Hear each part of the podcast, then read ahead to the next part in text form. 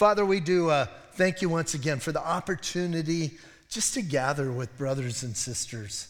And Lord, we're blessed. We're blessed that uh, we're able to do this.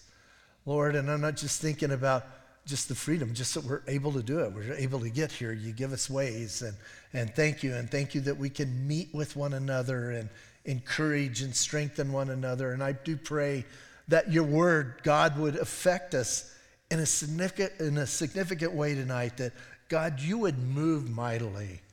As we look and, and uh, uh, read and try and get some understanding to Peter communicating to that generation, God, I pray that it would, it would feed back to us and, and that, uh, Lord, as, as they were encouraged and strengthened by his words, again, I pray it would work in our lives, whether we're struggling or whether we're doing really well, that God, you would, you would bring us to right into your presence where, Lord, we can be changed and we can grow and we can fall more in love with you.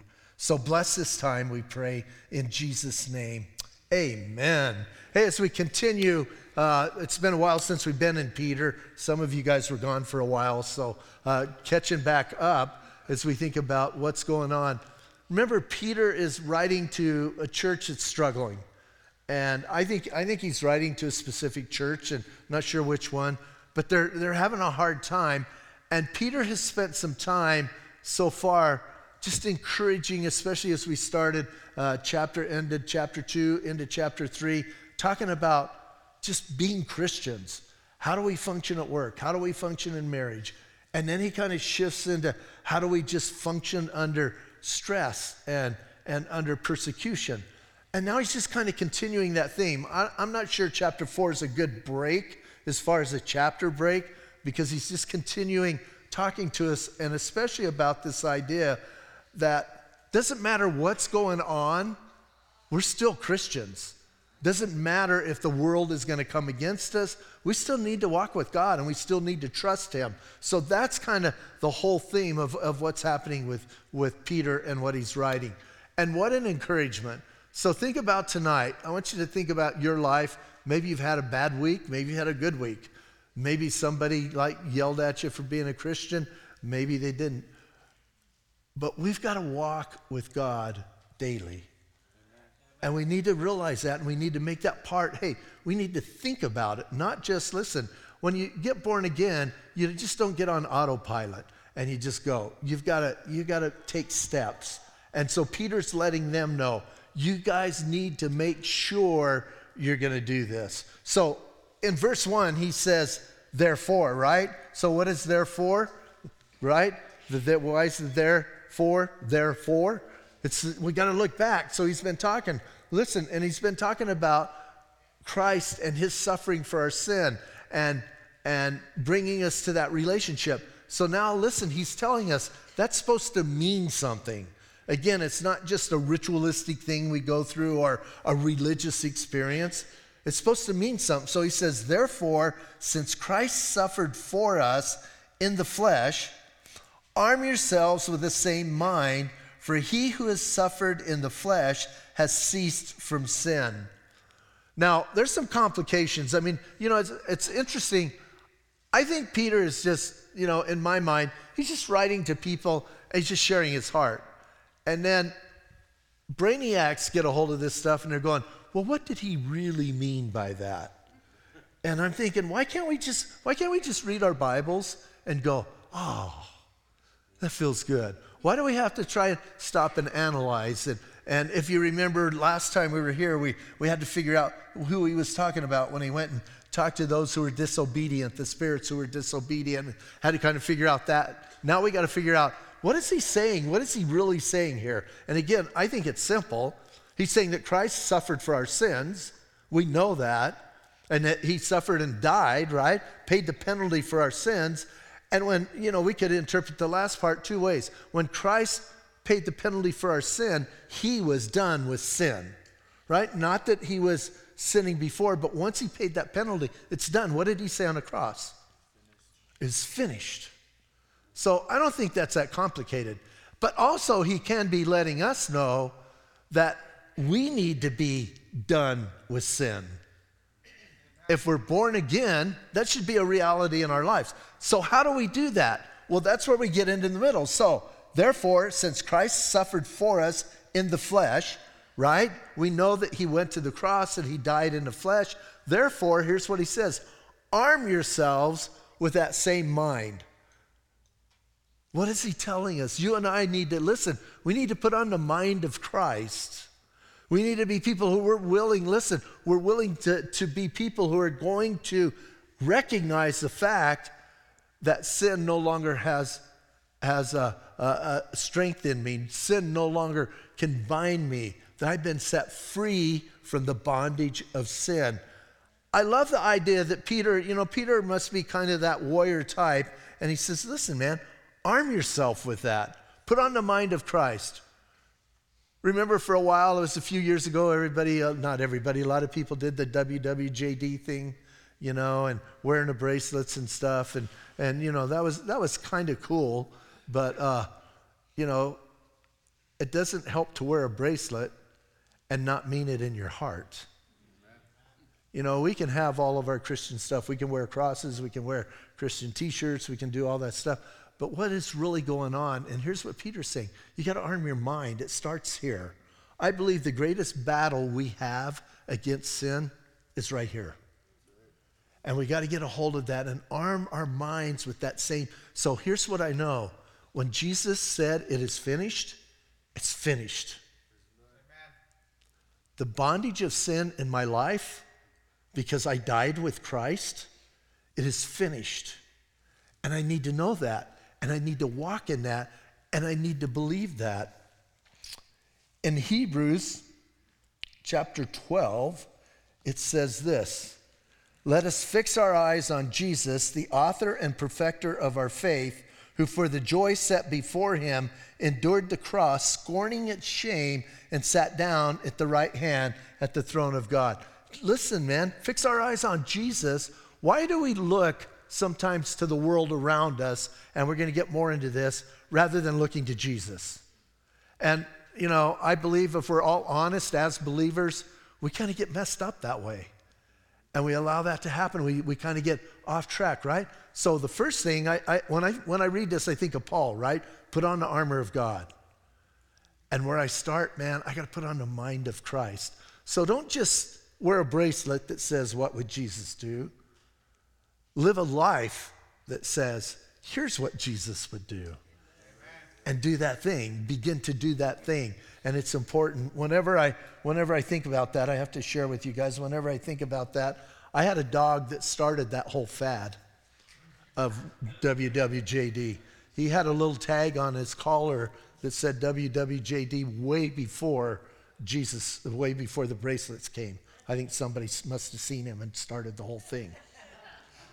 But Rocky would evangelize our whole neighborhood. People would call me and say, Your dog's at my house. And I'd say, How do you know? And they'd go, What would Jesus do? That's my dog. and I'd go get him. But listen, it's got to come from our hearts. And it starts here, it starts with our thinking. What? You know, I want to put on the mind of Christ.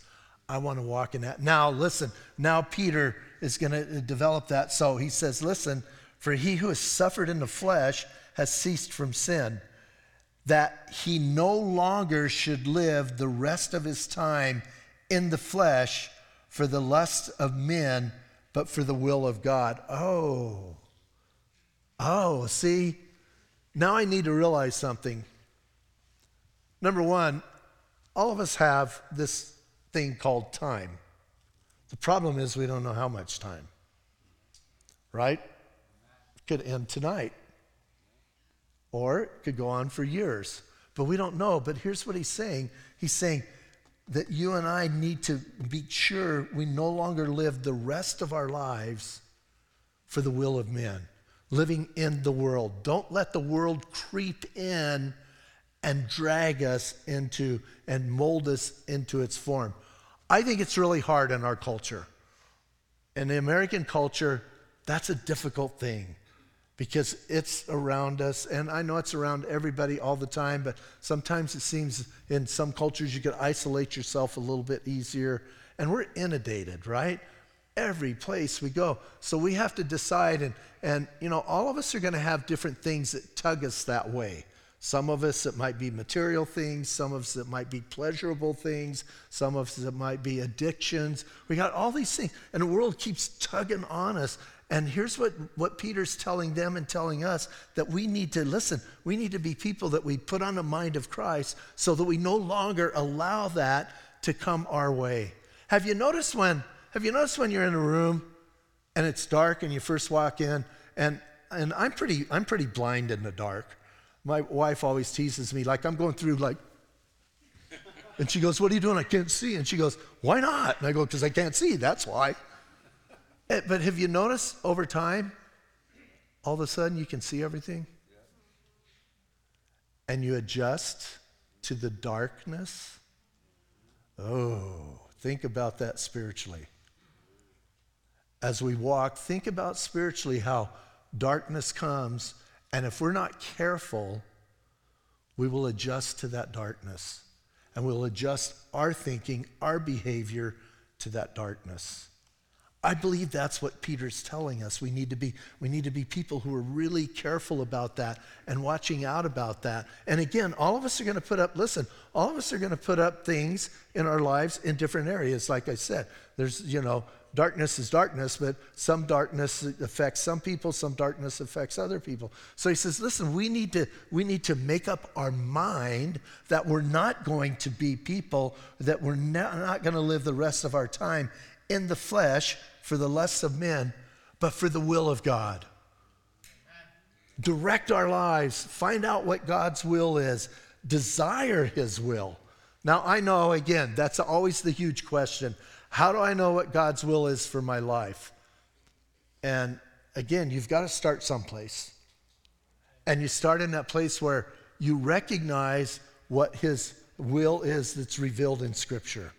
He gives us all through Scripture here's my will. As I begin to yield my life to that, then you can find a more specific will. But I'm not even sure that Peter's talking about specific. I think he's talking about that general revelation of God that I desire. I want to live for God. I don't want to live for man. I don't want to get caught up in the world and, and do what man thinks I should do. I want to get caught up in Jesus and do what Jesus thinks I should do. So, Paul, listen, Paul, eh, Peter, Peter's telling us, focus on that and get in that place. So, just as he starts this, you kind of get the idea that Peter's really concerned about that church getting drawn into worldliness, into the world's ways. I think it's interesting because sometimes we think this whole idea of being drawn into the world is a 20th or 21st century or thing that, that just happened. Sin is sin. Flesh is flesh. Whether you're in the first century, whether you're in the 21st century, we're battling the same thing. Hey, maybe it has different clothes on, but it's the same thing. So Peter's saying, watch out for that and be people that you're going to live for God. Now he gets very specific. And this may step on some toes, but it's okay. In verse 3, he says, We have spent enough in our past lifetime doing the will of the Gentiles. So let's just stop there. I don't know everybody's testimony in this room, and I don't know when you came to the Lord or how old you were, but I look around and I see a lot of people I think are kind of like me. A lot of us came to the Lord later in life. I came to the Lord in my 30s. We came later in life, and obviously these guys did because they didn't have an opportunity before. So listen to what Peter says. He says, Hey, you lived that old life. And he says, here's what you need to do. You need to understand you spent enough time doing that in the past. Get away from it. Walk away from it. So you did that, letting them know. And again, for some of some of us, maybe, maybe not. We don't have that testimony, and that's a good thing too. But he says, listen, we spent enough of our past lifetime in doing the will of the Gentiles when we walked in lewdness, lust, drunkenness, revelries, drinking parties, and abominable, abominable idolatries. That's quite the list, right? I think it's kind of interesting that he just kind of like, he hit very specific things. And oftentimes in Scripture, sin is more generalized. Peter hit some very specific things for that group of people, and maybe for some of us tonight. But here's what he's challenging us there are specific sins that we know that we were caught up in that we need to despise in our lives. Quit walking. You walked in that. You were part of that. So I'm going to define these just a little bit and, and not get into great detail because I don't think we need details. But listen, lewdness denotes a excess of all kinds of evil. And I think it's interesting he just uses that term, right? He says, first of all, we walked in all kinds of evil. There was all kinds of things going on. And again, I don't think some of us weren't as bad as we could be. And so we kind of justify that. Well, I could have done worse. well, of course you could have. So that makes it okay. No, we walked in that. And it was ugly. And until it's in your heart that that is ugly, and listen carefully, damaging, you're not going to despise it. Just think about that. So, so lewdness kind of is a, is a more general term. Lust is a comprehensive term, and it's, it's you know, talks about depraved cravings and inner vicious desire of our fallen nature. So lust could be after anything. It's not just sexual. He's going to get into that, but it could be after a lot of things. So he says, You walked in that. And some of us, listen, some of us more struggled with that than other things. And then he tells us, Listen, drunkenness. Now, there's a term that, you know, it, it, it's interesting. It only occurs, this specific Greek word only occurs here. It's talking about, and I think it's, I think it's plain, it's talking about drunkenness. You don't walk in that. You don't do that anymore. Some of us remember, some of us remember how it damaged relationships, what it did in our lives, what it did to people around us, how we hurt people through that. And don't forget that. Here's the thing the flesh likes, wants to diminish that and make it fade away. And what's sad is sometimes people remember the pleasure of sin, but not the destruction of sin. Sin destroys. And if you think about your life before Jesus, you know that you were on a path of destruction. So he brings up drunkenness, he brings up revelries or orgies, meaning, you know, festive gathering that turn into sexual uh, activity and stuff going on, just, uh, just gross parties. Does this kind of sound like the United States of America? kind of sounds like what's going on, right? And here's the thing, man, you and I have to battle against that. And we're going to get into it in a minute. Our culture's all about that. And we have to say no to that because we know what it did to us before we were believers and how it affected us. So, so you have that, you have that sexual activity. Then, you know, he has carousing, or, and which is drinking parties. Again, this is only used here. And then it, kind of culminates in this whole uh, abominable idolatries. And again, it's a devotion to false gods, but not just necessarily. I don't think in America we have a bunch of worship of false gods, but we have false gods that's going on. And again, it can be sex, it can be drugs, it can be alcohol, it can be all those things. So here's what, here's what he's saying don't forget what that did to your life and don't get used to the darkness. Are you, are you kind of amazed at where we're at as a culture? What is now acceptable? You know, I, I can remember I can remember my dad saying these things. They would have never done this when I was a kid. Right? And how it changes. And, and you always feel old when you make that statement. I can't believe where the culture's at today. And it's like, but I really can't believe where the culture's at today. It's crazy. And we've moved so far, listen, we've moved so far that as Christians we have to say, Am I getting used to the dark? Am I beginning to accept this? I'm really concerned for the church in America. Not, not you guys, but the church. I'm concerned because there's becoming this tolerance, and we have to be acceptable, and we have to be people because why?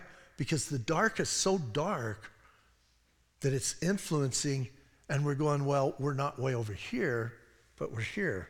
But compared to 20 years ago, we're way over here. And we need to be careful. Sin is sin.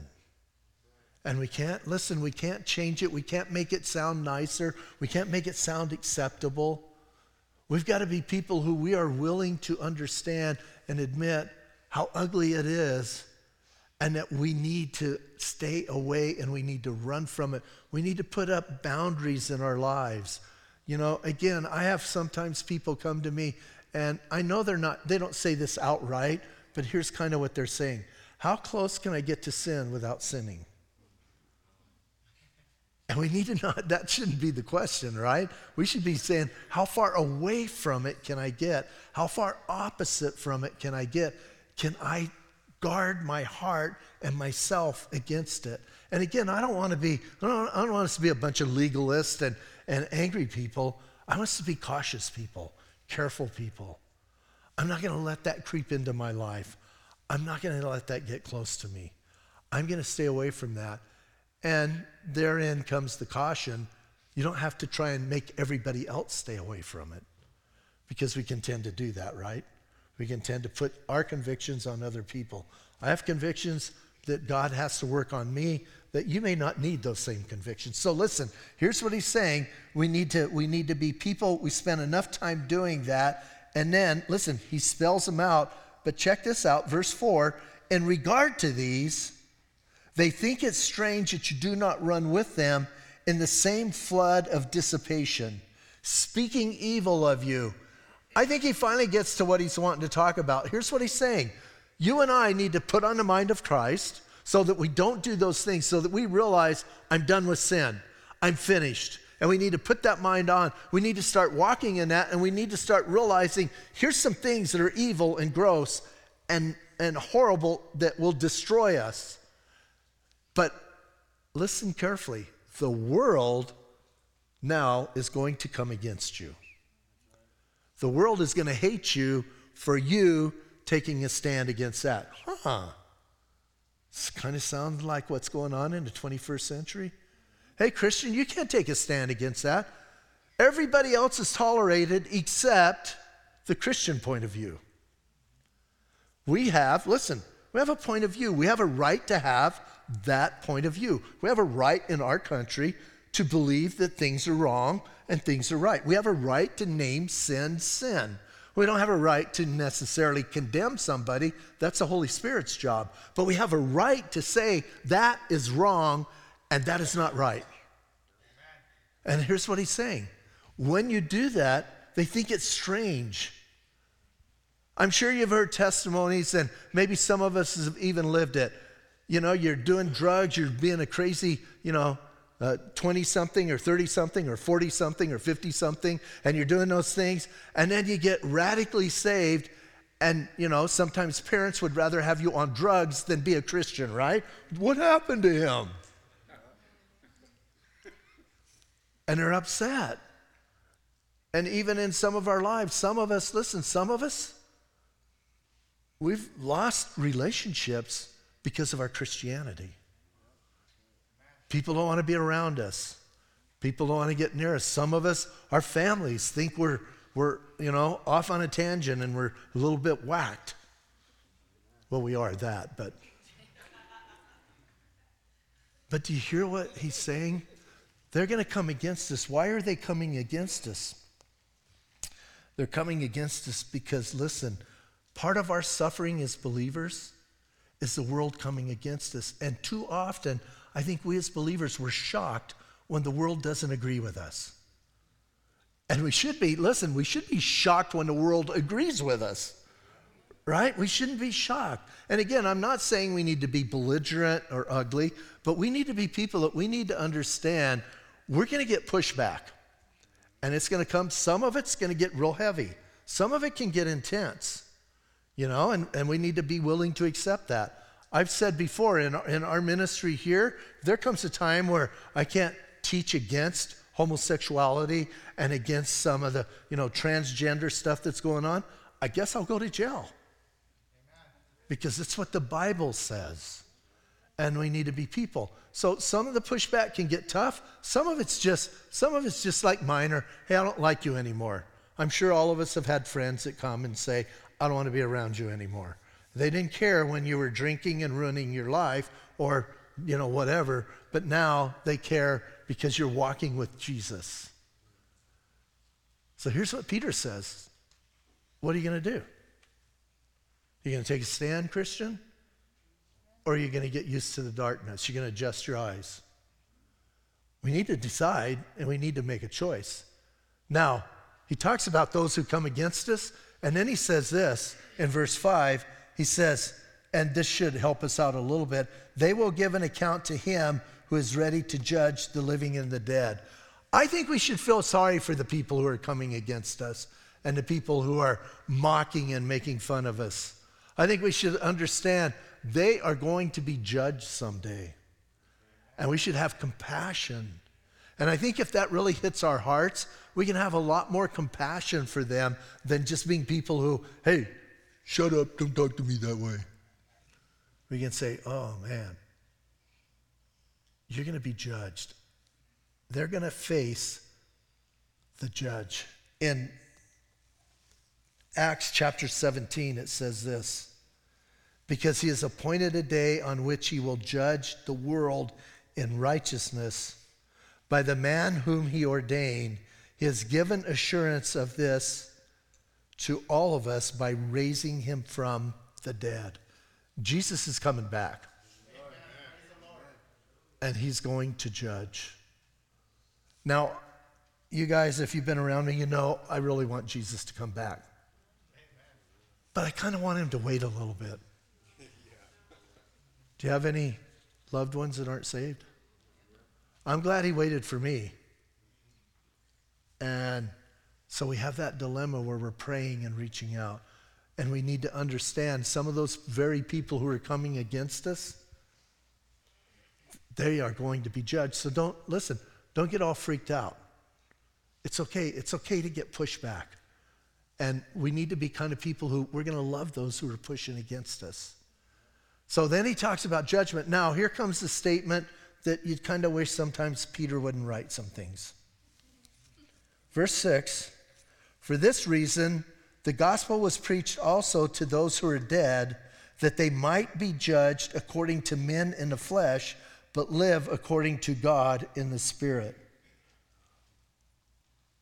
What is he talking about?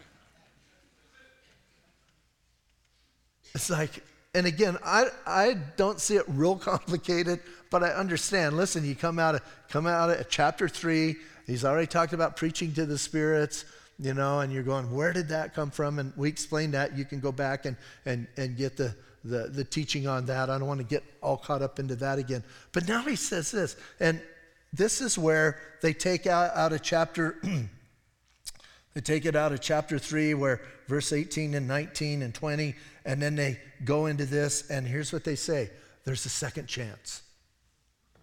That's not what this is saying. There's not a second chance. When you die, it's over. The writer of Hebrews says it clearly, right? And it is appointed to men to die once, but after this face judgment.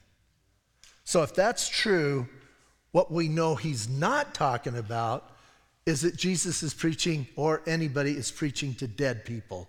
So we can't take care of dead people. You can't get baptized for dead people. You can't do enough candles for dead people. All of the things. I think of all the different, you know, sects and, and, and cults and stuff that you light candles. When I was a kid, I went to a church, you light candles for dead people. When, you know, you do all these things, you can, you know, in a Mormon church, you can get baptized for dead people and kind of take care of that. It's, uh, and they get it out of, they get, you know, and, and pervert places like this. It's not what he's talking about. The Bible's very clear. After you die, you face judgment. So I know he's not talking about second chances. So what is he talking about? Well, some people say when it says that he preached, you know, it says it says for this reason the gospel was preached to those who are dead. Some people are saying they're dead spiritually. But he just said dead physically in verse 5, right? He just talked about dead dead. Not almost dead, but dead dead. So I think he's using that same term. I think he's talking about physically dead people. So I don't think he's talking about, listen, because everybody's dead spiritually till they, till they come alive. So I don't think he's talking about that. What is he talking about?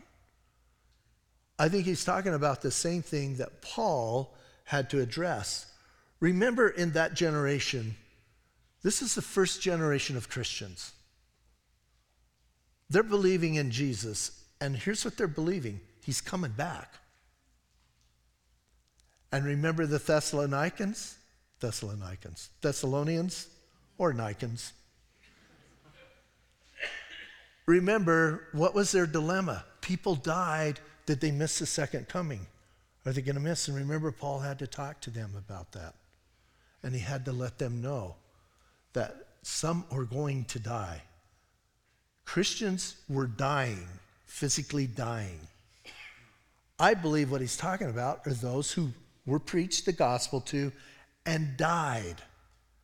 And some of them faced the judgment of men. Some of them were persecuted. Some of them were martyred.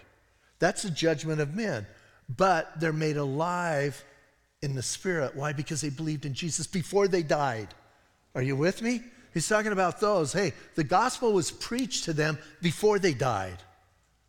And again, people wonder, even today, people will wonder. People will ask us all the time what happens when a person dies?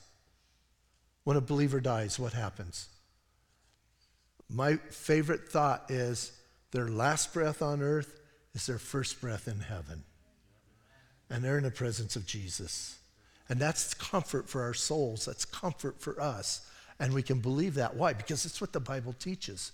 So obviously, Peter's not talking about, listen, he's not talking about, you know, second chances. He's not talking about, oh, good, I get another chance. He's talking about, listen, the gospel was preached to those who are dead that they might be judged according to men in the flesh.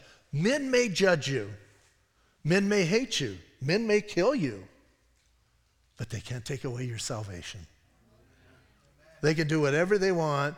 And the worst, I think the worst they can do is maim us. Like, that's always my biggest fear about things. Like, I'm not afraid to die. Well, I'm afraid of the process because I haven't done it. Once I do it, it'll be easy. but like, I'm afraid because you just don't know, right? You, but but I'm not, I'm not afraid of where I'm going to end up. My biggest fear is getting maimed, like really bad.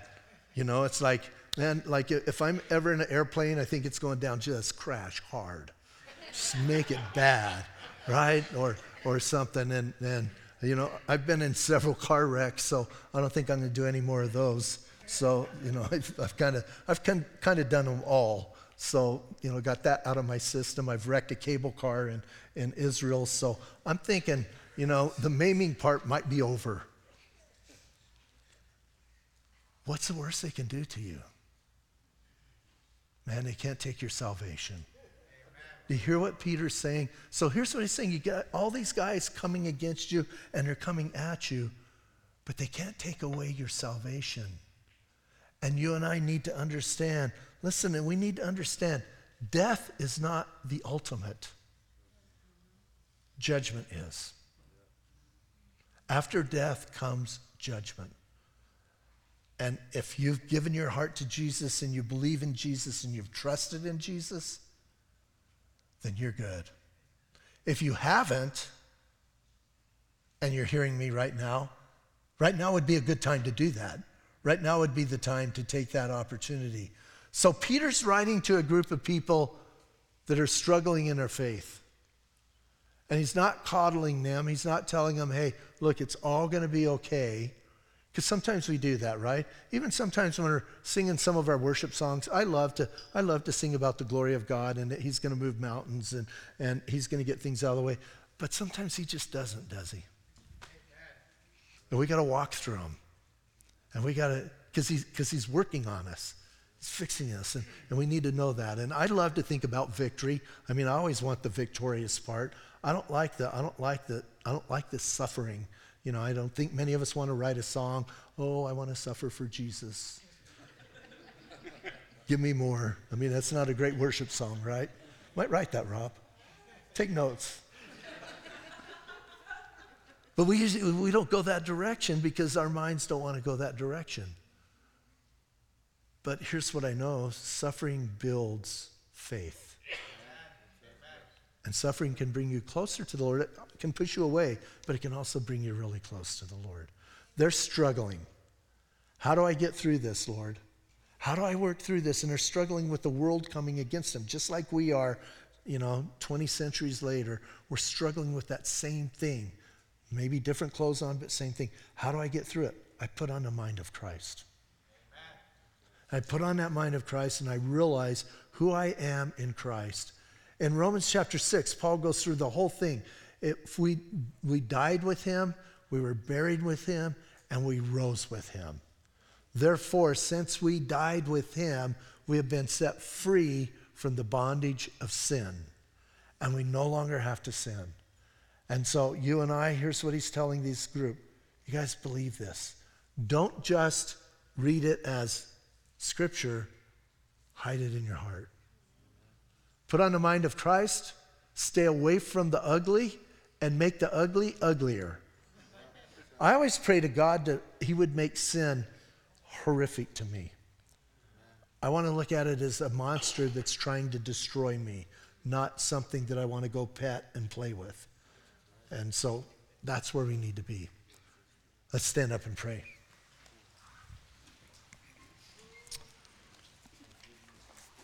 Father, I do thank you. I thank you for this challenge that we have here as we look at this, and, and God, how, how you bring to us the reality of who we are in Christ and what that means and what that looks, looks like.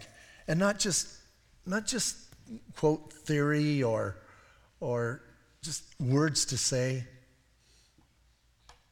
but that we can really put on the mind of Christ and understand because you suffered in the flesh. You died to set us free from that bondage of sin. And we know that if that's true, that we no longer have to sin. And I pray you'd give us that right perspective, even right now, even tonight. Some of us are in places where we're, where we're, we're really close. We're playing around. We're, we're petting it. We're trying to get close. And God, I pray that you would speak to our hearts right now. Move mightily and make us run from it. Make us distance ourselves from specific sins. Bring them to our minds right now as we're standing here. And that we would confess those and lay those down and draw close to you. Thank you, Jesus, that you love us enough to work in our hearts that way. And I'm going to ask you to stay in an attitude of prayer for just a little bit longer. And maybe you're here tonight and you realize maybe you've come for a while or maybe you're visiting, and, and tonight you know that, hey, you've never taken that, that very first step to come to Christ, to allow Him to work in your heart and work in your life. To come to the place where you recognize that you need this thing we call salvation. God has convicted you, and you know tonight that you've sinned against a holy God. If I'm talking to you, there's freedom from all of that. All you have to do is put your faith in Jesus. Call on the name of the Lord, and the Bible says you will be saved. And by doing that, you have to come to the place where you need Him, where you realize, yes, Lord, I'm a sinner, and I'm sorry that I sinned against you. And that tonight you ask Him to forgive your sins, to come into your life. If you want to do that, I'm going to say a prayer and, and just lead you in a prayer. And you can say this prayer with me out loud, you can say it silently. But the most important part is it's got to be sincere. If you're backslidden, maybe you just got like got away for a little while and God's calling you home, then you know what? You can say this prayer with us. Come home, come back, front slide. If you're watching online, you can say the prayer in your home. You can call on the name of the Lord right where you're at. Jesus, tonight I confess to you that I am a sinner. I'm sorry that I sinned against you. And right now, I'm asking you to forgive me. Jesus, thank you for dying for my sin. Thank you tonight for your forgiveness. And right now, I'm going to ask you to come into my heart and change me. Jesus, come into my life and guide me. Tonight, I'm asking you to be my Lord and my Savior.